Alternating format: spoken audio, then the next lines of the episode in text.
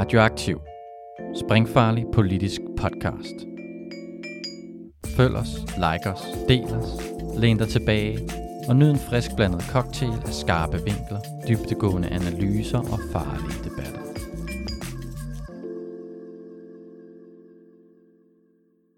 Velkommen til Den Faglige Klub, Radioaktivs podcast om arbejdsmarkedspolitik og faglig kamp. Mit navn er Søren Nørgaard, og jeg sidder her sammen med Amalie, Kasper og Rasmus. Og vil I uh, introducere jer selv? Ja, øh, jeg hedder Amalie, og jeg øh, har de sidste fem år arbejdet inden for den danske fagbevægelse, og har også lige været øh, smut i Bruxelles og arbejdet med europæisk bevægelse, fagbevægelsesarbejde. Ja, jeg hedder Kasper, øh, og jeg studerer samfundsfag og retorik.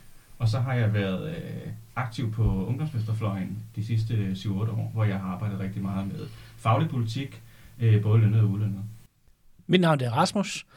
Jeg er uddannet industrielektriker for en hel del år siden. Øh, Jeg arbejder som øh, øh, elektriker her normalt i København. Og øh, lige nu, der er jeg faktisk startet på fem måneders barsel. Så jeg har skiftet skurvognen ud med lorteblære. Så det er bare altid. Tillykke med den. Marceltoff. Ja, jeg hedder øh, Søren, og øh, jeg har arbejdet rigtig meget med arbejdsmarkedspolitik på mit studie øh, på statskundskab, og så er jeg også endt med at arbejde med arbejdsmarkedspolitik øh, bagefter. Jeg arbejder som analysekonsulent på et jobcenter, så jeg har rigtig meget det der djøffede og meget økonomiske perspektiv på arbejdsmarkedspolitik. Og øh, så er jeg også øh, faglig aktiv i og med, at øh, jeg er rent faktisk tillidsrepræsentant på mit arbejde. Vi går i gang, som altid, med lige at tage en øh, kort runde over øh, aktuelle nyheder fra, fra arbejdsmarkedet og den faglige kamp, og høre, hvad vi hver især har lagt mærke til, som der er sket øh, inden for den sidste måneds tid, eller sådan noget i den retning. Og jeg tænker, Amalie, vil du starte? Det kan jeg godt. Jeg vil snakke om noget så sexet som RUT-registeret, øh, som er registret over øh, udenlandske arbejdstager, som er et øh, register, øh, hvor virksomheder, udenlandske virksomheder, der kommer til Danmark, midlertidigt, de kan registrere sig, og så får de øh, det, der svarer til et CVR-nummer, som så hedder et RUT-nummer. Og øh, EU er ikke sådan kæmpe fan af det her rotregister, fordi de mener, at det øh, er en barriere, man sætter op, altså på trods af, at vi jo også beder danske virksomheder over, om at få et CVR-nummer, men det mener EU i hvert fald er stærkt problematisk. Så de har øh, for et godt stykke tid siden givet en øh, indsigelse om, at øh, det skulle Danmark altså se at gøre noget ved. Og det er et problem, fordi det her det er sindssygt vigtigt værktøj i forhold til social dumping, fordi det giver mulighed for at finde ud af, hvor er der udenlandsk arbejdskraft henne, hvor mange er de, hvor kommer de fra, og hvad laver de. Øhm, så inden for byggefagene for eksempel, inden for byggepladserne, er det et sindssygt stort problem, hvis det er, at vi ikke længere kan få adgang til de her informationer. Og der er pt. en ny lov på vej for at imødekomme øh, EU's oplæg til, at vi ikke må have det her register, som gør, at ikke alle skal registrere sig. Kun nogle brancher, hvor man vil finde det hensigtsmæssigt. Spørgsmålet er så, om det så lever op til EU's regler eller ej. Bare lige øh, for at forklare. Et, hvad er det helt præcist, EU har sagt eller gjort omkring det her? Og to, nu snakker du om det her RUT-register over udenlandske arbejdstagere, og at det kan bruges i forbindelse med social dumping og sådan noget. Hvem er det, der bruger det? Hvem er det, der har adgang til det, og hvad, hvad er det konkret, de bruger det til? Altså, du kan gå ind på det, hvis du gerne vil. Øh, det er frit tilgængeligt for alle. Og det er primært fagforeningerne, så, øh, i hvert fald ved jeg, fordi jeg sidder jo og arbejder med det på en daglig basis i forhold til at finde ud af, hvor virksomheder er henne. Øh, så vi kan gå ud og sige hej og øh, høre, om de, hvordan de forhold de har, og om de får den rigtige løn. Øh, Øh, specielt også i forhold til det, der man kalder armbenvirksomheder, som er øh, falske arbejdstager. Øh, virksomheder øh, eller ansatte, som øh, får så et rutnummer, og så kan man give dem en entreprisesum, i stedet for at man kan give dem løn, og så kan man lade være med at give dem pension og tillæg og alt muligt andet. Så der er den et sindssygt stærkt værktøj for at finde dem. Og det EU har sagt, det er, at øh, det er øh, en, et brud på rejse, den frie rejsebevægelighed, der er for virksomheder, og etableringsmulighed, der er for virksomheder. De synes, at registret er en barriere, man sætter op i forhold til, at der skal ske en registrering. Jamen, det er jo bare totalt i hegnet. Altså, det, det er simpelthen det mest liberale nonsens, jeg har hørt længe. Altså, at, at, man, øh, at man simpelthen øh, spærrer muligheden for øh, fri bevægelighed, fordi man skal bare lige registrere sig i et register. Øh, det, det, det er tåbeligt. Altså det er jo ærgerligt, fordi det er jo et rigtig, rigtig godt værktøj for, for os, der gerne vil hjælpe de her øh, folk, der kommer op og, og, og arbejder. Øh, der er jo ikke noget værre end at gå på en byggeplads, hvor man ved, at ens kollega bliver systematisk underbetalt. Øh, og og det, det, det er jo det, øh, registret også er med til. Det er jo ellers at hjælpe os andre til at øh, kunne hjælpe vores kollegaer fra andre lande øh, med at få en, øh, en, en færre acceptabel løn. Øh, så, så det, øh, og jeg synes måske, det der er det allerstørste problem, det er, at staten, den danske stat, går med møde med noget, der for mig er utrolig elastik i metermål. Altså, øh, vi opfordrer folk øh, så, øh, i der, hvor det er mest hensigtsmæssigt at registrere, altså hvor det ikke er hensigtsmæssigt, at man registrerer sig. Altså, hvilke brancher er det ikke? Jeg kan ikke, jeg kan ikke forestille mig, at man ikke skulle have gavn af det her som arbejdstagers synspunkt. Altså. Nej, men lige præcis, fordi jeg ser det også som en hjælp til udenlandske arbejdstagere. Mm. Altså fordi, at vi har et helt andet system, end man har i stort set resten af Europa. Så det der med at have mulighed for at komme ud og sige pænt goddag og hej, og sådan her er det også for virksomhederne i virkeligheden. At blive introduceret til, hej, vi er en fagforening, hej, det her er en arbejdsgiverforening. Så kan vi snakke sammen, ikke? Det lyder helt rimeligt. Kasper, hvad har du øh, taget med til os i dag? Jamen, øh, jeg er faldet over et ret spændende forskningsprojekt, øh, et svensk forskningsprojekt, som de er i gang med at lave lige nu, der går igennem september, øh, der handler om kapotagekørsel. Altså det her, hvor udenlandske chauffører tager op til Danmark med nogle varer og læser det gods af, og så kører de så videre rundt med gods i Danmark, øh, som man i transportbranchen har haft mange problemer med. Der har været rigtig mange øh, eksempler på social dumping. Folk, der basically bor i deres lastbilførerhus øh, og øh, må lave mad på restepladser og er totalt underbetalt. Ja, altså, det, og som reglerne er nu, der må man køre tre ture i Danmark, når man, er, altså, når man krydser grænsen, må du køre til tre destinationer, og så skal du ud igen. Lige præcis. Og hvis ja. man ikke følger de regler, så går det ind under øh, ulovlig kapotagekørsel.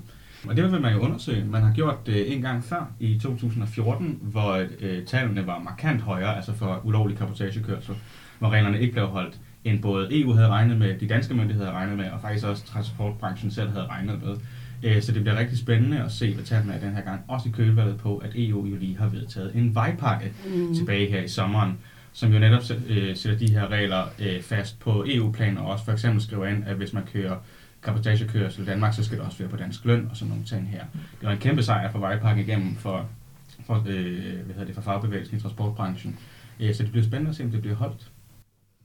Det er nemlig vildt interessant, fordi man har virkelig set den her vejpakke som en sindssyg sejr. Og også i forhold til, at man man ikke skal sige endelig, men man i hvert fald nu kunne tage EU og bruge det til noget positivt, fornuftigt på EU-plan, fordi at transportkørsel jo netop er så øh, transnationalt. Altså, om det virker jo så netop fedt rent faktisk at finde ud af. Altså i stedet for, at man siger, at vi har lavet en regel, nu finder vi også ud af, om reglen virker. Hvordan øh, vil man registrere? Altså, er, er det noget med, at vognmændene selv, altså chaufførerne selv er med til at registrere på en app eller sådan noget? Det er nemlig ret spændende, at de har, det er jo en sjov måde at lave en stikkontrol på, men man kommer til at lave det som en chauffør. Man har lavet en app, og så chauffører hver eneste gang, de ser øh, øh, altså hedder, lastbil, der kører ud fra Danmark øh, på nummerpladen, så øh, indregistrerer det. Og det giver så et blik på, hvilke lastbiler, der kører, hvornår og hvor mange øh, udenlandske chauffører man har i hvilke områder, hvilke ruter og sådan noget.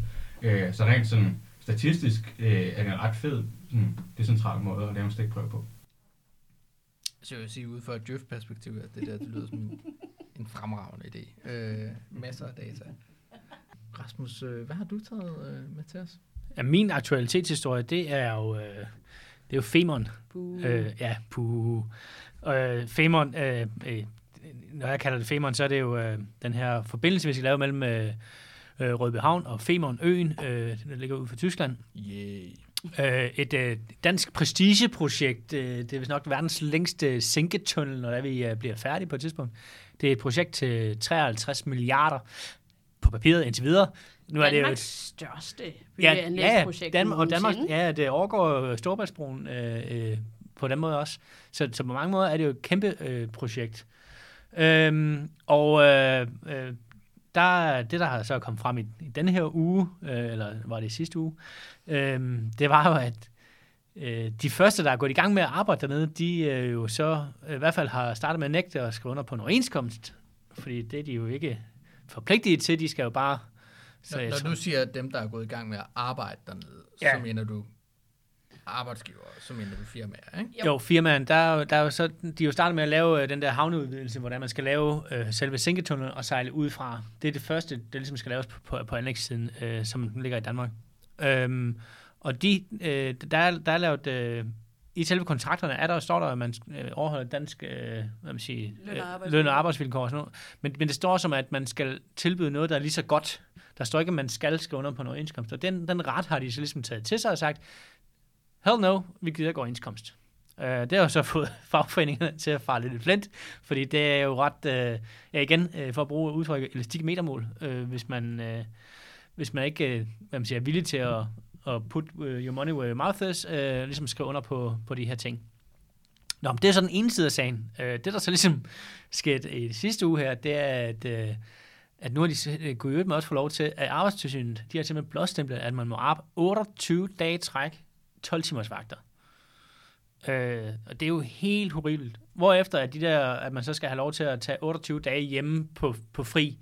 Men der er jo ikke nogen, der fører kontrol med, om man så holder fri, når man kommer hjem. Og, og i øvrigt er det mega usundt at arbejde 28 dage i træk, øh, når man er kommet op over, altså når man kommer op over en 8, 8 timers arbejdsdag, så, så er det bare usundt for kroppen. Og derfor så skal man have hvile. Det er derfor, det er derfor, derfor der er en del om det i arbejdsmiljølovgivningen, at man, øh, at man ikke må arbejde så mange dage i træk, når man kommer op over 12 timer.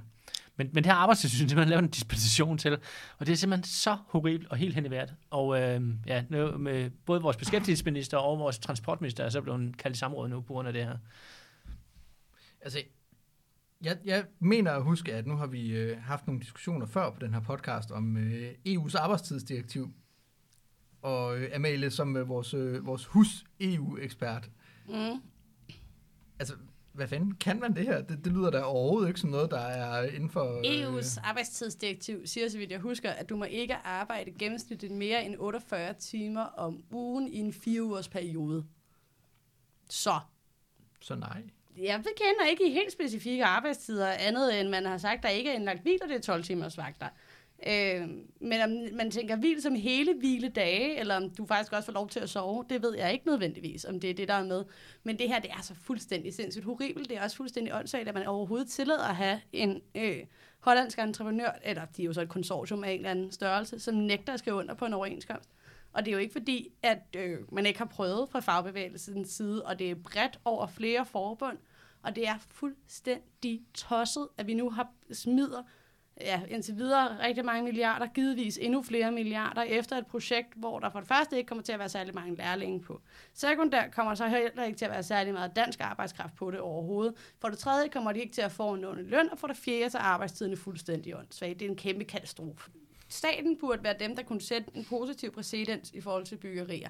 Så at staten så lige pludselig kan blive det et af de værst tænkelige byggerier, man kan forestille sig overhovedet i øjeblikket, er fuldstændig absurd.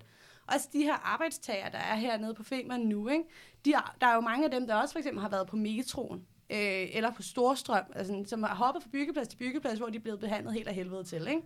Det Altså, er vi har, vi har jo ikke en, øh, vi har jo ikke en særlig god track record, når man kalder, at snakke om øh, de her store megabyggerier, som staten er med ind over. Eksempelvis metroen, eksempelvis Storstrømsbroen. Altså, det er jo nogle... Det, var, det er jo nogle prestigeprojekter, hvor man faktisk har aftalt, man gerne vil have, man har sociale klausuler, man vil have et ordentligt arbejde, men, men det har jo bare haltet helt enormt meget. Det har også haltet i forhold til arbejdsmiljøet. Altså, Mm. øh, ja, En klausul er ikke det papir, der er skrevet på, hver, hvis der ikke er nogen, rent faktisk gider at tjekke den og sørge for, at den bliver overholdt. Yes. Min aktualitet i dag, det er øh, den diskussion, der har været omkring øh, sexikane og øh, sexisme. Øh, og det har været på øh, nogle arbejdspladser omkring øh, de store medievirksomheder, øh, og det har været omkring Christiansborg. Altså det her, der er ligesom startet med Sofie Linde, der har stået frem til øh, Zulu Comedy Gala, og så ligesom er stukket af derfra. Jeg synes, det er vigtigt, at vi tager det op, også på sådan noget som det her, som er en, øh, en arbejdsmarkedspodcast, fordi grundlæggende så er det her et enormt vigtigt arbejdsmiljøspørgsmål. Og det er et spørgsmål, som betyder rigtig, rigtig, rigtig meget for rigtig mange øh, arbejdere ude på forskellige arbejdspladser. Og det er lige fra, om øh, man er øh, ufaglært øh, lagerarbejder, helt op til at være øh, der ved jeg, øh, topembedsmand i et eller andet ministerie, at det her, det er faktisk noget, der går igen på tværs næsten af de her, øh, de her interne klasseskæld, selvom at sexisme selvfølgelig er noget, man møder på meget forskellige måder, afhængig af, hvor det er, man er på arbejdsmarkedet. Det er jo bare, altså sådan, jeg synes, det er fedt nok, at sådan resten af samfundet har fundet ud af, Ja, ja, at kvinder jamen, har det- nogle det- problemer. Fordi altså, jeg er sådan midt slut 20'erne, hvis man sådan alt efter tolkning. Øh, og jeg har stort set ikke en eneste veninde, der ikke kan fortælle en eller anden historie. Mig selv inklusiv. Altså sådan. Mm. Og om det er noget, man har synes har været gralt, eller har været sådan bare rimelig træls, så er det meget sjældent, at der er nogen, som har sagt det til nogen som helst andre end veninder over nul. Altså sådan. Mm. Det er ikke noget, man tager med HR, fordi vi er alle sammen relativt nye på arbejdsmarkedet. Man har ikke lyst til, at man skal stå og være hende der, for at risikere at blive fyret. Noget af det, der slår mig, når vi snakker om det her aller, allermest. Jeg kender nemlig heller ikke nogen kvinder overhovedet, øh, som ikke er blevet udsat for en eller anden form for grænseoverskridende adfærd gennem deres liv, og oftest også flere gange. Øh, og det er der selvfølgelig også mænd, der bliver en gang med. Men noget af det, der bare slår mig, når vi snakker om det, at det her det er jo sådan et arbejdsmiljøområde, der i sidste ende ender med at være fuldkommen ureguleret. Fordi det er noget, der vedrører folk i deres hverdag, og det er skide ubehageligt, og det er overhovedet ikke i orden, når vi taler arbejdsmiljø. Men fordi det er så tabulagt, og fordi man bliver udskammet, hvis man siger noget, så ender det med at være sådan et, et, et tys-tys-område, som vi bare ikke snakker om, fordi man tør ikke at tage den op. Og sådan, så kan man have lige så mange regler, som man vil, hvis, men hvis folk ikke tør at, øh, at sige det, når det sker, så ender vi med at have et de facto ureguleret marked. Det tænker jeg godt, at vi kan, vi kan slutte den af. Kommer vi videre til øh, de store emner for i dag, hvor vi øh, har, øh, har dømt seniordag. Vi skal snakke om øh, både øh, tidlig tilbagetrækning og øh, skiftet i pensionsalderen sådan helt generelt. Ja, det næste segment, det er pension og pensionsalder. Og Søren, vi to, vi var faktisk til demo den anden dag. Hvor Ja. det, hvor, det var faktisk meningen, at vi skulle optage inden for demoen. Hvis det ikke var fordi, at der var noget defekt udstyr, så havde vi også haft nogle fantastiske interviews i kassen i dag. Men øh, demoen var jo en, øh, en demo for øh, stop ved 68, øh, altså stop pensionsalderens stigning fra 68 år. Og det tænker jeg, det bliver det sidste del af, af det her segment. Og den første del af vores segment, det er det, øh, den her Arne-model, der er kommet her tidligere. Når du arbejder, hvis du arbejder 41 år, når du fylder 61, så øh, kan du få lov til at gå et år før på pension, end hvad pensionsalderen er. Hvis du arbejder i 42 år, må du gå to år før. Hvis du arbejder i 43 år, må du gå tre år før. Mm. Og den model, de har så lagt frem, så vidt jeg husker, nu må jeg ikke hænge op på tallet, men det, så er det øh, folkepension med, med alle tillæggene, så den ligger på en 12-13.000 eller sådan noget. 13.500. Ja, 13.500 ja, øh, før skat, Mm. øh, som, man, som man får. Øh, det er den model, der ligger, og det er den, der er til forhandling lige i øjeblikket. Hvis jeg skal prøve at sådan lige udfolde lidt på, på den der model, der ligger, øh, så er det jo, nu siger du, hvis man har arbejdet 41 år. Men det hedder jo så, hvis man har været på arbejdsmarkedet i 41 Ja. ja. år. Det er jo der, hvor vi begynder at komme ud i alle de øh, ubehagelige, spændende detaljer. Fordi der er jo også noget med, at der er nogle folk, der er arbejdsløse en gang imellem. Øh, altså for eksempel typisk øh, for, for sådan folk, der arbejder inden for byggeriet, at, at man øh, er sådan korttidsarbejdsløs hver vinter. Og så er der også bare generelt, at folk bliver arbejdsløse en gang imellem. Så Men der de sådan noget- tæller jo også med. Det er nemlig det. Folk bliver sygemeldt, øh, alle sådan nogle ting. Ja, barsel. Øh, Barsel er også ja. med. Øhm, men der er også nogle ting, der ikke tæller med. For det første, så er der jo et, et problem, som er, at der er simpelthen en grænse for, hvor, hvor langt tilbage at den danske stats øh, registeroplysninger på sygedagpenge øh, og, og dagpenge, men særligt sygedagpengeområdet går. Så hvis du for eksempel har været et halvt år sygemeldt i 1982 eller et eller andet, så er det rigtig, rigtig svært at få det godt gjort, fordi der er ikke nogen registerdata, der kan godt gøre det, så det er faktisk fuldstændig afhængigt af, at du har en eller anden form for dokumentation liggende. Og alle ved jo, at man selvfølgelig har alle relevante sagsdokumenter liggende for en sygemelding, som man havde for 30 år siden. Derudover så er der også det her med, at man får jo ikke optjent aktivitet, hvis man er arbejdsløs og ryger på kontanthjælp. Eller hvis man er sygemeldt og ryger ud af sygedagpengesystemet og ryger på kontanthjælp. Ryger på jobafklaringsforløb, som det hedder nu om dagen, eller ressourceforløb osv. Så der er også nogle ting, der ikke tæller med der. Så, så vi har ligesom et, et, et system, hvor der også er nogle ting, der ikke tæller med. Det, der selvfølgelig helt klart er, ligger i det her som grundlæggende præmis, det er, at, øh, at SU og uddannelse, det tæller selvfølgelig ikke med. Men, og, og Bortset det, det, fra, hvis det er en faglig uddannelse, Ja, hvor du er ude og arbejde og, og er på lærlingløn. De tæller med. Ja, og, og det, er jo- det er jo så også noget, hvor vi kommer ind i nogle, nogle spændende diskussioner, fordi at der, er- der er jo rigtig mange forskellige uddannelser, hvor at man har en eller anden form for praktik eller, eller lærer osv. Og på erhvervsuddannelserne, der er det grundlæggende sådan, at man modtager en elevløn, når man er ude og er i lærer. Men på professionsbachelorerne, så kommer man primært ud i en ulønnet praktik. Og det betyder, at hvis man er ude i praktik som Sygeplejerske. sygeplejerske. Grundlæggende set, så kan man se det som forskellen mellem at være, hvis man er pædagogisk assistent og får elevløn, fordi det er en erhvervsuddannelse, og hvis man er ude og i praktik som pædagog, så får man ikke nogen elevløn, fordi det er en, øh, en professionsbachelor. Så der er ligesom nogle ting, der, der tæller sådan lidt skævt, og, øh, og det tror jeg, vi kommer til at bruge lidt tid på at diskutere øh, rimeligheden af. Altså helt grundlæggende synes jeg jo, at det, at jeg synes jo, det er fedt, man uh, har fået drejet hvad man siger, diskussionen til, i stedet for, at det handler om, at vi skal pine alt det arbejdskraft, der er af folk ud, at så skal man også have en retfærdig øh, hvad man siger, pensionstilværelse. Altså, at alle også skal have øh, muligheden for nogle øh, hvad det hedder, færre år, øh, nogle funktionsdygtige år også øh, i pensionstilværelsen. Altså, hvad man siger, det, der har været indtil videre, det er, at der er bare alt for mange øh, hårde fysiske fag, eksempelvis murer, tømmer, etc., at de har øh, stort set stille træskoene, øh, øh, eller arbejdsskoene, den ene dag, og så sat sig i sygesengen den næste dag, Mm. og så har det været deres pensionstilværelse.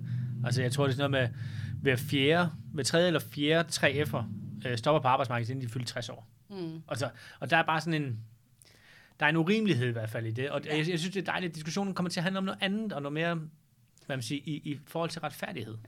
Jeg, øh, grundlæggende set, så tror jeg, jeg synes, at det, der er lagt op, er rigtig positivt. Øh, jeg er glad for, at man ikke er endt med en brancheløsning. Altså, man siger, at øh, for eksempel at sige, smede, murer, tømrere, de kan gå, men folk, der ikke er inden for de her fag, kan ikke få lov til at gå. Jeg er også glad for, at det er faktisk er nogle fornuftige satser. Jeg er også glad for, at folks efterløn ikke bliver modregnet. Jeg er lidt skeptisk over for det her med, at essentielt set, så kan du kun få det her, hvis du starter på arbejdsmarkedet imellem alderen 16 og 19. Altså, at det er det, vi snakker om, ikke? Øhm, så hvis du er begyndt som 20-årig, altså, så er du stadigvæk nedslidt, men så har du bare ikke adgang til at få den her tidligere øh, tilbagetrækningsalder. Så jeg tror, jeg synes, det er lidt for rigidt, og så synes jeg netop også, at det er et sindssygt stort problem i forhold til, at altså, i regeringens udspil, som man kan finde på regeringen.dk, så øh, er de jo ærlige omkring, at der er, findes sindssygt meget data, der ikke er tilgængelig offentligt, altså fordi man ikke har registerdata. Og det er ligesom noget, der lidt er gået tabt i forhold til digitaliseringen af vores samfund. Men det står også umiddelbart, det er folks eget ansvar at dokumentere. Ja. Og det synes jeg er sindssygt problematisk. Man må jo sige, at det er jo staten, der ikke har kunne finde på at passe på informationen, så kan det vel ikke være arbejdstagerens problem. Jeg vil sige, jeg, jeg er fuldstændig øh, enig i de kritikpunkter, du har, men jeg tror, at jeg har en, en lidt anden kritisk indgangsvinkel til det her, og det er, at jeg arbejder jo i et, øh, i et jobcenter, og øh, derfor har jeg sådan lidt, lidt, lidt fokus på, på rigtig meget det her med, at, at når vi snakker om nedslidning, så har vi lidt en tendens til at fokusere på, at øh, nedslidte er sådan folk, der i hovedtræk er i arbejde og har været det i lang tid. Men, men Øh. så jeg tror, det er et helt forkert fokus, fordi, fordi den her pensionsmodel er jo ikke til folk, der er nedslidte. Det er jo seniorpensionen. Ja, er det. præcis. Den her, den her pension skal jo ramme dem, som ikke er blevet nedslidt endnu, men som stadigvæk, de har et hårdt fysisk arbejde, og de tager måske øh, lidt smertestillende for at komme på arbejde. De, øh, de hulter sig lidt igennem, fordi de ved, at lige om lidt, lige om lidt får lov til at slippe for arbejde. Jamen, I stedet for, at de simpelthen ikke har noget rest arbejdsevne tilbage, når de er færdige på arbejdsmarkedet, jamen så, så får de lov til at gå på pension, hvor de stadigvæk kan kaste rundt med deres børnebørn, Mm. eller de kan gå en tur med deres kone, eller, altså, det, det, det, på den måde, man skal, altså, jeg ser jo lidt den her model som sådan en efterløn 2.0, hvor, hvor man ligesom sørger for at sige de her øh, tandlæger og læger fra, som, som, som udnyttede efterlønsordningen, hvor det var, man bare tænkte, okay, det er måske ikke helt rimeligt, at en, vi har postet så mange øh, statskroner i, arbejder øh, 20 år i arbejdsliv, og så øh, går man ud på efterløn. Øh, Okay. Altså, jeg ved godt, det er karikeret, men, men det er ligesom for at sætte den op på den måde. Ikke? Jeg er helt øh, på det rene med, at øh, det, som øh, Socialdemokratiet vil, og øh, det, som jeg synes vil være rimeligt, ikke er det samme. Men det, der er problemet med det her, det er, at man siger, at jamen, det her det er til de folk, der bare har arbejdet hårdt og rigtig lang tid og alt sådan noget. Og så er der sådan noget seniorpension og alt sådan noget til, til dem, som er rigtig nedslidte.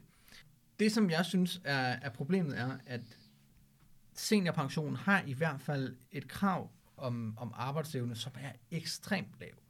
Altså, vi har lidt sådan forelsket os til seniorpensionen, fordi at det er sådan, den er en kæmpe forbedring i forhold til de førtidspensionsregler, som der ligger. Men de her 15, 16, 17 timer, som man skal kunne godt gøre, at man, øh, at man ikke kan arbejde, det er stadigvæk meget, meget, meget, meget lavt. Jo, Og hvis også- man, hvis man er, kun er i stand til at arbejde 20-25 timer om ugen, så er man da godt nok også nedslidt, vil jeg sige. Og vi skal også, også huske, at seniorpensionen er jo også en nogle borgerlige partier, der har øh, lavet en lovindgreb, fordi at de selv har været med til at ødelægge øh, førtidspensionen. Ikke? Altså det er plaster på et stort Og blødende sår. efterlønnen. Præcis. Jeg vil godt lige understrege, at det var Mette Frederiksen, der udlagde førtidspensionen. Ja. Men, Jeg sagde borgerlige.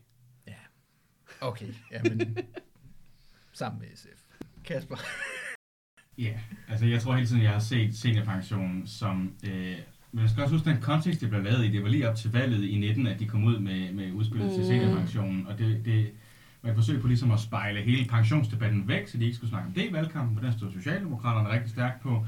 Øh, og det, man i praksis lavede, var lidt en førtidspension 2,0, sådan som jeg så den i hvert fald. Det var sådan, hvis du virkelig, virkelig ikke kan arbejde overhovedet, så har vi nogle lidt lettere krav, som ikke er helt så hårde, som hvis du skal førtidspension, og så kan du komme på det. Men, men det problem, som hele pensionsdebatten, det der fyldte for rigtig mange mennesker i valgkampen, der handler om, hey, vi arbejder til vi overhovedet ikke kan arbejde mere, og der er nogle af os, der dør, før vi når på pension, og resten af os, i hvert fald i sådan klassiske faglærte, ufaglærte miljøer, øh, har det af helvede til, når vi går på pension. Det er jo det, man skal se på, om det her udspil fikser. Og der synes jeg faktisk, at det er ret positivt. Eller sådan. Jeg, jeg tror igen, fordi al diskussion, der har handlet om, om pension, har været sådan, vi ved godt, vi ikke kan finde en perfekt model. Men det at dele den op på alder, og inkorporere for eksempel bars, barsel og deltidsjob, så man får sosuerne og sygeplejersker med og sådan nogle ting, er bare et kæmpe langt stykke af vejen. Men man så- sygeplejerskerne når er jo man så sjældent startet, når de er under Det er 20. selvfølgelig rigtigt nok. Men når man så samtidig tænker på, at det her jo også er et udspil, altså det er noget, der er op til forhandling, Mm. jeg tror faktisk, der er ret meget potentiale for, at det kan at blive ret godt, når først enhedslisten og SF kommer ind. Jeg skulle bare lige være opmærksom på, at for hver år, man vil sænke, altså hvis man nu vil gå fra øh, 61 til 60, eller altså mm. fra, fra, 40, fra 41 til 40 år på arbejdsmarkedet, altså det koster 2,5 milliarder for hvert år, du vil Mm. vil sige, skalere, Mm. øh, så, så, så man inkluderer flere mennesker. Altså det det er også en dyr model. Absolut. Men, men det er ikke, dermed ikke sagt, at det er, vil være retfærdigt, hvis man fandt de penge til at inkludere, og folk de fik mulighed for at... Altså, jeg tror for mig at se, så er, øh, så er der et, et perspektiv i, at, at vi får lidt skilt de her to diskussioner ad, som er, på den ene side, så har vi den der diskussion om, øh, hvornår skal folk, der har haft et hårdt og langt øh, arbejdsliv, kunne trække sig tilbage i ro og mag og, og nyde en velfortjent pension. Og der tror jeg lidt, vi alle sammen godt kan blive enige om, at øh, den pensionsalder osv., som der bliver lagt op til, den er for høj. Så er der et spørgsmål om folk, der er nedslidte. Og, og jeg tror også, at problemet i det her, det er, at vi bruger det her ord nedslidt. Og det betyder så mange forskellige ting for så mange forskellige mennesker. Fordi der er folk, som, hvor man kan sige, de kommer aldrig til rigtigt at kunne arbejde på fuld tid. Og det har man egentlig vidst nærmest før de har været børn. Mm. Og så er der før folk, der føler, at der egentlig har arbejdet fuldtid hele vejen igennem, men som føler sig enormt nedslidt og udbrændt, når at de begynder at nærme sig pensionsalderen, når de begynder at blive gamle. Og spørgsmålet er, hvad er det for et, et, et syn, man har på det? Jeg, jeg tror, jeg synes, du der smider alting ned i en stor gryde, fordi jeg synes ikke at nødvendigvis, at de hører til i den samme diskussion, hvis jeg skal være ærlig. Øh, jeg kan kun bakke op. Og, og et eller andet sted, så er det jo, fordi, vi har et utroligt kompliceret, eller vi har i hvert fald begyndt at få lavet et utroligt kompliceret system for, hvornår man får, må forløjet arbejdsmarkedet. Øh, Der er øh, almindelig pensionsalder, folkepensionsalder. Mm-hmm. Så er der stadigvæk nogen, der er omfattet af en efterlønsordning, som så til facto er blevet af, hvad man siger, Den, eksister, den eksisterer jo stadig. den eksisterer stadigvæk, men der er færre og En færre, der er på den, og den er, på, den er ved at blive faset ud og sådan nogle ting. Så er der så ved at blive lavet den her, man lægger op til den her nye, øh, hvad det hedder, um, tidlig pensionsalder. Så er der så øh, seniorpensionen. Så er der seniorførtidspensionen. Mm. Så er der en Sen- førtids, nej, Seniorførtidspension er blevet afskaffet. Nå, Det så er der sådan en derfor, det førtids- seniorpension. så er der så en førtidspension, og så er der så, der er rigtig mange, der er rigtig mange systemer, og, der, og folk, de passer ned i forskellige kasser. Altså, de skal jo ikke, de bliver jo ikke fanget af alt, og det er også, jeg, jeg, jeg tænker, man skal ligesom prøve at dele det op og sige, den her pension er jo ikke for dem, der er syge. Det er, det er der andre, der skal tage sig af. Det her, det er udelukkende for folk, der har været lang tid på arbejdsmarkedet, og som har et, haft et hårdt arbejdsliv, enten fysisk eller psykisk, for det er også nogen, som har øh, for eksempel siddet bag en computer og virkelig bare brugt de øh, små grå celler, ikke? og indtil man bare næsten er udbrændt. Det er der rigtig, desværre rigtig, rigtig mange af os, der... der, Men jeg er netop bekymret for, at det netop er dem, du ikke fanger her. Fordi Ja. jeg, jeg er rigtig bekymret for det der med, at den er så striks i forhold til aldersparametrene. Fordi så snart du skal have en uddannelse, du ikke kan begynde på, når du er 16, så er du basically udelukket fra Mm. det her system. Og det synes jeg er sindssygt problematisk. Men, men, men jeg, jeg tror, det, det, det der for mig, øh, hvor, hvor det lige det, som prikker ned, det er, at vi har lavet et pensionssystem et eller andet sted, som prøver at sige, one size fits all. Altså, det er jo det, som vi har en universel pensionsalder, og så håber vi på, at alle folk, de er raske af rør. Men vi har jo, altså, hele grundtanken med vores velfærdssystem er den universelle velfærdsmodel. Det er lige adgang til ydelser, det er, at vi betaler alle sammen det, vi har råd til at betale, og til gengæld har vi så også alle sammen lov til at bruge de ting, vi alle sammen kan bruge. Ikke? Og der, er det, det er det her jo i reelt set et opgør med. Altså Mm. mm. det her er mere et kig mod Tyskland og andre lande, der har en arbejdsmarkedsbaseret velfærdstilgang. Fordi det giver dig nogle goder på en anden måde. Ikke nødvendigvis, at det er en dårlig ting, men det er altså en helt anden måde at tænke velfærdssystem, end man tidligere har gjort. Min, min pointe var sådan set, øh, at det lavede lidt op til en ret interessant diskussion, apropos at øh, Søren og Rasmus har været til en demo, der hed, øh, jeg tror det var pensionsalder skal stoppe ved 68 eller sådan noget. 68 mere end nok. 68 er mere end nok. Og det er jo også en ret øh, interessant diskussion, når vi snakker, fordi lidt, diskussionen har jo gået på en præmis om, at differentieret pensionsalder er en god idé. Øh, men det bryder jo også med sådan grundlæggende universelle velfærdsprincipper. Og det tror jeg virkelig også, man skal tage sig sådan et, et reelt ideolo, øh, ideologisk diskussion med sig selv og opgør med sig selv internt på venstrefløjen om, synes man egentlig, det er en god idé? Fordi på den ene side, altså hvis vi alle sammen bare kunne gå på pension, når vi var 68, så ville det i hvert fald være ekstremt dyrt. Øh, og man kan også sagtens argumentere for, at det er markant mere retfærdigt, at der er differentieret. Altså sådan, jeg, jeg sidder og læser en akademisk uddannelse, jeg kommer, jeg kommer til i hvert fald at være fysisk, formentlig også psykisk, markant mindre nedslidt, end du gør, Rasmus. Øh, så man kan sagtens argumentere for det. Men så er der så også noget andet, der hedder, har den universelle model så meget værdi i sig selv, at den er værd at holde på? Og skulle vi måske bare sætte en stopper for pensionsalderens stigning? Jeg, jeg tror, jeg, jeg synes, der er, der er nogle interessante spørgsmål i det her, som er, nu, nu sidder vi og snakker omkring øh, de her pensionsalder, og hvorvidt de er retfærdige og sådan noget, så kommer de til meget op til uddannelse. Der har vi jo også lige en, en eller anden form for antagelser om, at en ufaglært er sådan her, og en faglært er sådan her, og en på en mellemlang videregående uddannelse er sådan her, og en på en lang videregående uddannelse er sådan her. Men det er de jo ikke. Altså, der er en kæmpe forskel på forskellige professioner, og folk kommer også til at skifte job i løbet af deres, øh, deres arbejdsliv. Så den her idé om, at fordi at du har taget en mellemlang videregående uddannelse eller et eller andet, at så har du ikke fortjent en tidlig pension. Og fordi at du har været faglært, så har du fortjent en, en tidlig pension. I forhold til det perspektiv, der handler om, hvorvidt man er nedslidt, altså sådan, hvorvidt at det er træls at gå på arbejde, fordi at man bare har det rigtig, rigtig, rigtig hårdt med det, øh, fysisk eller psykisk. Det er selvfølgelig statistisk set noget, som har en vis sammenhæng, men på et individuelt niveau behøver det overhovedet ikke Mm. at have den sammenhæng.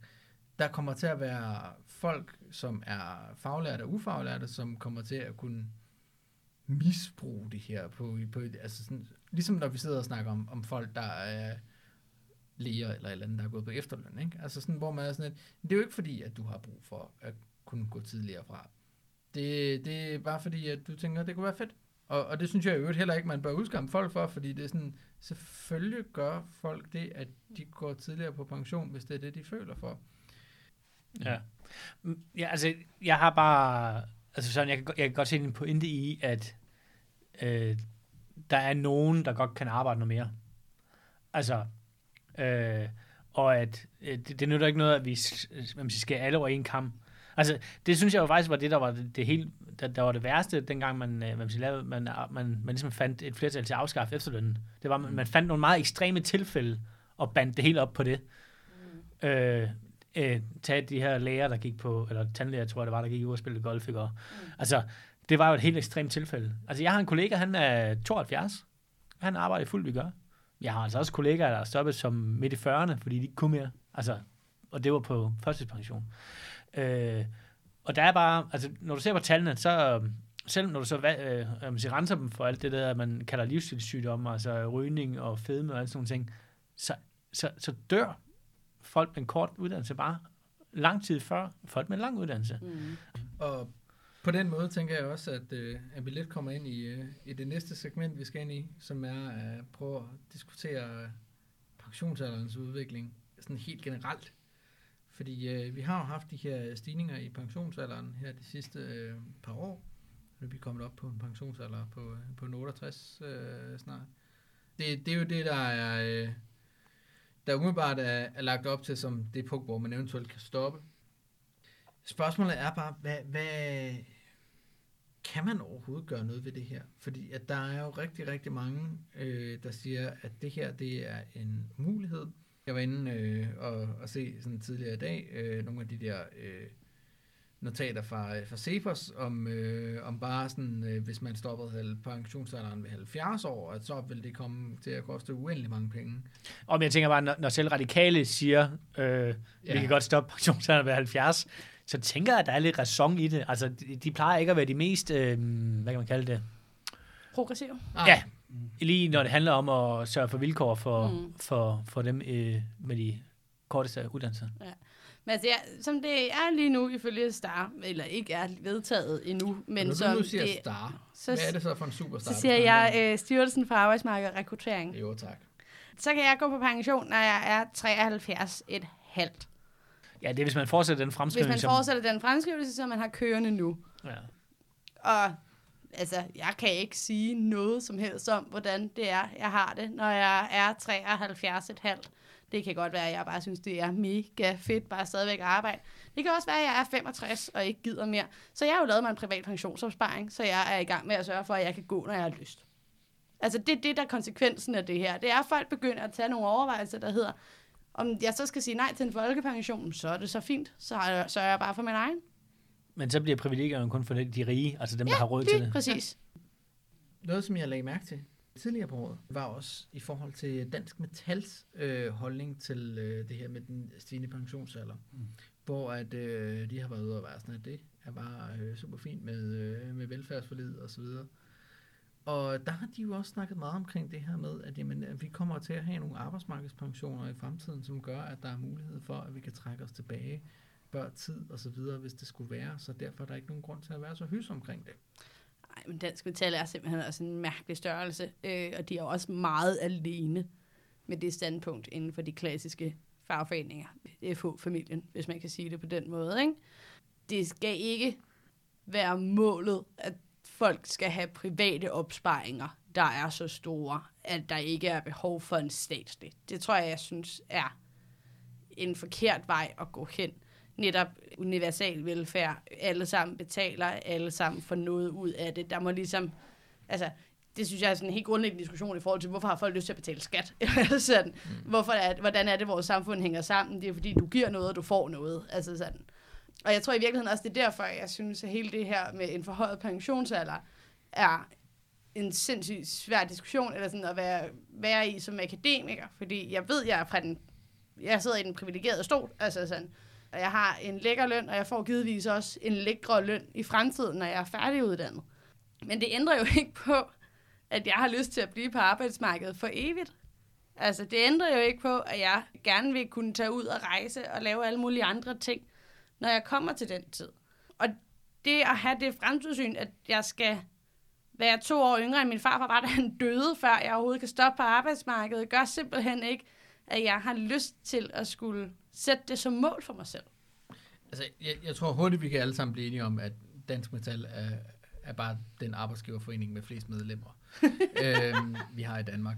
Men jeg synes, du, du kommer hen til noget, noget interessant, som er det her med, at uanset hvad vores, altså for eksempel vores tidligere diskussion her omkring nedslidning og hvorvidt at øh, man har smerter og så videre ved at gå på arbejde og sådan noget, så er der jo også en diskussion, som er fuldstændig uafhængig egentlig af, om folk er nedslidte, om de har det dårligt, om de mistrives, som er, hvornår synes vi bare som samfund, at folk skal have en ret til at sige, det er det, nu har jeg bidraget, nu har jeg gjort det, jeg skal, nu kan jeg gå ud og lege med børnebørnene, eller øh, tage på interrail i Tyskland, eller Mm. hvad pokker man nu har lyst til, når man øh, bliver pensionist.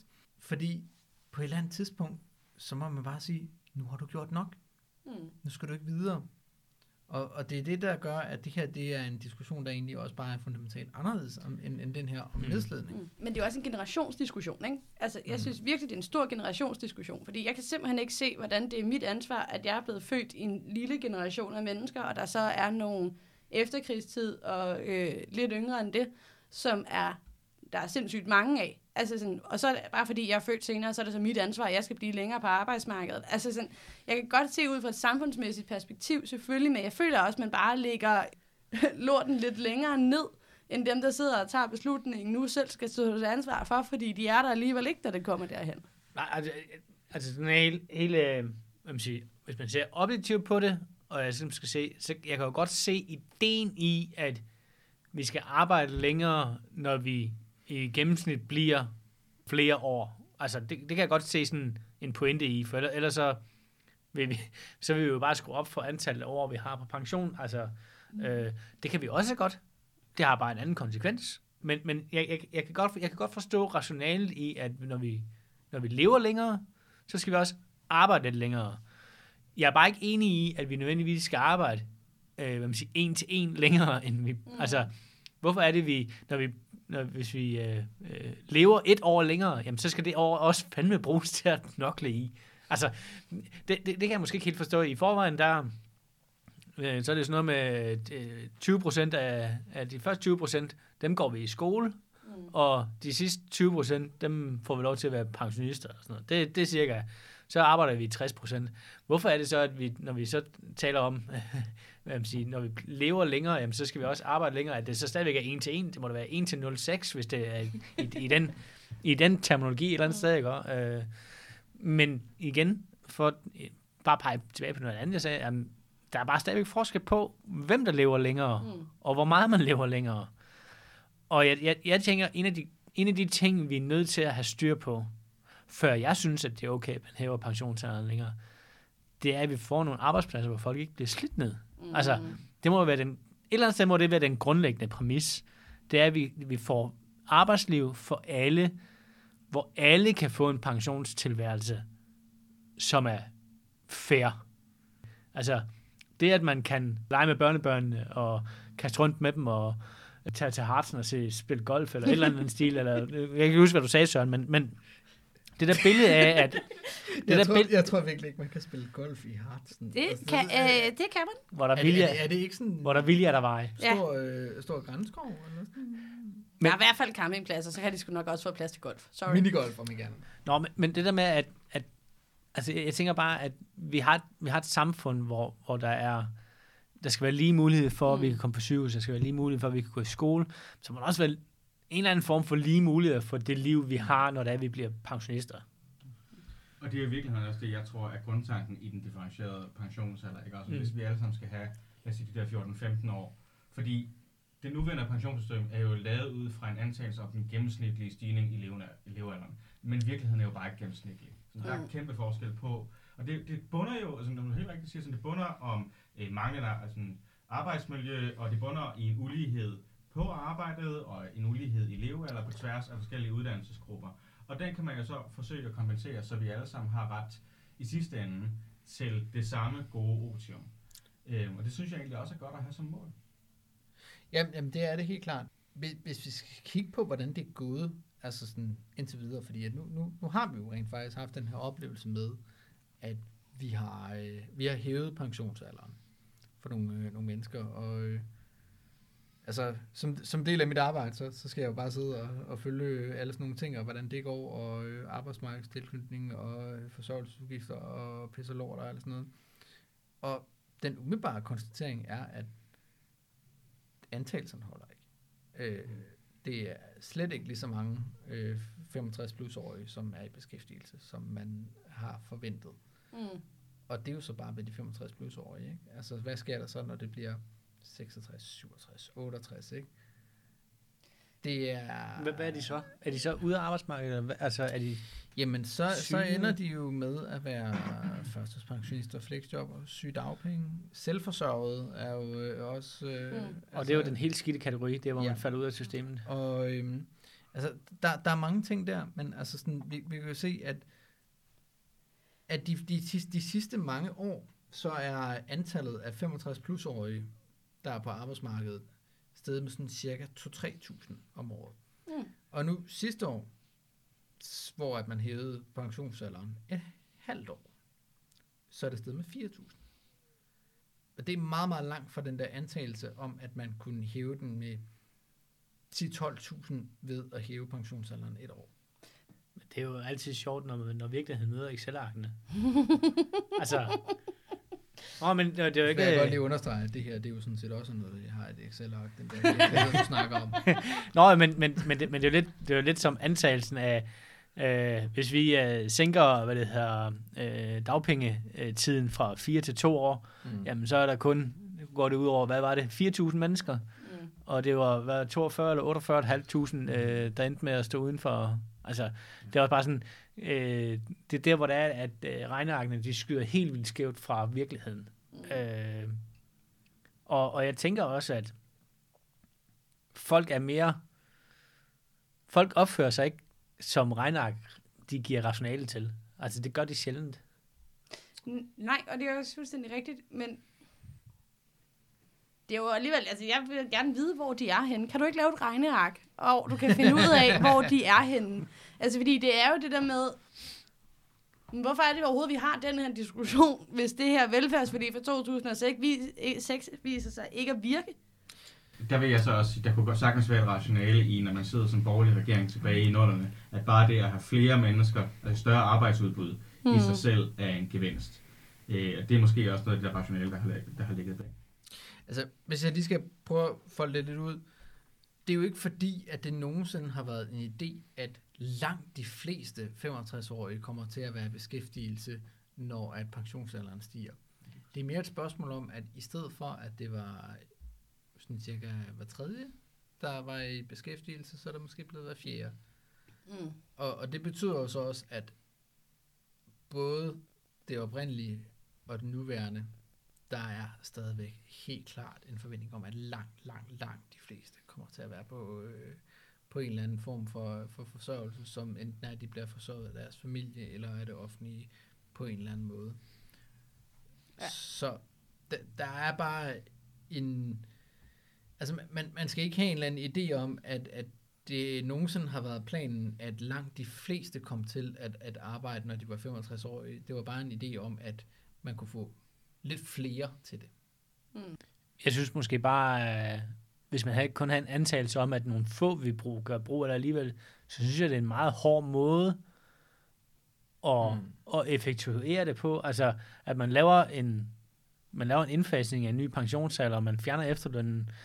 Det har en sindssygt stor indvirkning på rigtig mange menneskers liv i forhold til det forventede Det er jo forhold til en Øh. tryghed ved at være på arbejdsmarkedet. Ja, ja, i ja, virkeligheden, ja? Du ja, ja. smadrer jo trygheden ved at være Ja, på arbejdsmarkedet med alle de her tiltag. for, for en, som jeg hørte, at man godt var klar over, at man, man vil ikke få det udbytte, man sigtede efter, men man har smadret trygheden for de mange i stedet for. Mm. Men vi- hvis vi nu lige prøver at tage... Hvis jeg nu skal tage, tage djøfatten på, øh, hvis jeg ikke har den på i forvejen. Det her med, at, at altså, vi har en, en aldrende befolkning. Altså folk bliver ældre og ældre, og hvis at øh, vi ikke hæver pensionsalderen, så kommer det til at koste rigtig mange knaster. Der skal man jo også huske på, at det faktum, at antagelsen for eksempel ikke holder om, hvor mange der så kommer i beskæftigelse og sådan noget, det betyder bare, at når det er så ikke penge, vi kan finde ved at hæve pensionsalderen. Det er så penge, vi bliver nødt til at finde på en anden måde. Fordi grundlæggende er det et spørgsmål om, at det bare koster staten hver gang, at der er folk, som ikke er i beskæftigelse, men kommer til at være på folkepension. Jo, det er helt sikkert, men det er jo også, altså jeg synes, der er et problem med hele den måde at opgøre tingene økonomisk på, og tænke det økonomisk på, fordi mm. det er en meget statisk tilgang til det. Altså det er jo også fuldstændig fritaget for, øh, hvad sker der inden for arbejdsmarkedet, udvikling og teknologi og alle mulige andre Mm. ting. Jo jo, vi kommer i fremtiden til at mangle et, u- u- øh, et udbud på arbejdsmarkedet i forhold til, hvordan arbejdsmarkedet ser ud lige nu. Men hvis du bare ser den digitale udvikling inden for de sidste 20 år, så kan du ikke nødvendigvis sige, hvordan ting ser ud. Så det kan også være, at der bliver behov for nogle færre hænder. Altså det samme som, du ser, at der er kommet langt færre ufaglærte med tiden, fordi der er ikke plads til dit job længere.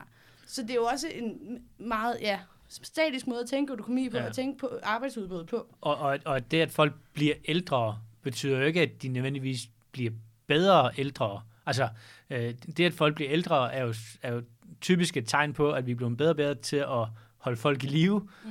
Men det betyder jo ikke, at folk, har, at, at folk er blevet mere raske. Altså, det betyder bare, at vi, vi kan holde dem i live længere tid med nogle sygdomme. Det betyder jo ikke nødvendigvis, at vi kan få mere arbejdskraft ud af dem. Mm. Altså, fordi hvis du, hvis du fjerner de år med arbejdskraft, så er der så kun over, over i sygesengen tilbage. Altså, Altså i forhold til det her med pengene, så, så handler det jo faktisk, for en gang skyld faktisk ikke så forfærdeligt meget om, om et behov for et øget arbejdsudbud, men simpelthen om, om den konkrete forskel på, hvad betyder det, at en borger går fra at være en lønmodtager, som Ja. får noget Hmm. løn og betaler noget skat, og til ikke at skulle betale skat, men derimod at modtage en pension. Mm. Og, Og det- når der er flere og flere, der gør det, det er bare dyrt. ja, og det, det er jeg godt med på, men det er også bare derfor, jeg siger, at jeg, jeg tror, det er sådan lidt omvendt, for mig er det sådan lidt omvendt verden, at vi starter med at, at hæve pensionsalderen for at få folk til at blive mere raske. Jeg tænkte, det er jo bedre, at vi får folk til at være mere raske, når de går på pension, og så kan vi efterfølgende hæve pensionsalderen. Mm. Øh, det er sådan lidt, ja, Mm. i, i min verden i hvert fald, sådan lidt omvendt. Jo, jo, hvis vi havde et markant bedre arbejdsmarked med måske lidt mere teknologisk udvikling, og hvor man i hvert fald prioriterede øh, arbejdsmiljø markant højere nu, så ville der være markant flere, som selv uden du rørte pensionsalderen, der vil sige, jeg har det fint, jeg kan egentlig godt arbejde nogle år. Præcis, Ja, så præcis. Man har jo vendt hele problemet på hovedet i virkeligheden. Jamen, det var øh, nok øh, det, vi havde for i dag med øh, vores diskussion om øh, både Arne og, øh, og pensionsalderen. Næste gang, så kommer vi til at have en, øh, en lille special til jer, hvor at vi kommer til at snakke om det amerikanske arbejdsmarked og den amerikanske arbejdsmarkedspolitik op til, at der skal være præsidentvalg og mange andre valg i USA her i november. Så øh, vi håber på at kunne øh, give jer en helt øh, special episode, der hvor vi går i dybden med øh, alle, alle de mystiske ting, der er i amerikansk arbejdsmarkedspolitik. Helt fra, hvem det egentlig er, der bestemmer, hvad minimumslønnen er, og hvorfor det er, at amerikanske fagforeninger synes, at øh, gratis sundhed er en rigtig dårlig idé. Så hvis du gerne vil forstå de her ting, så lyt med her inden for de næste par uger. Tak for i dag.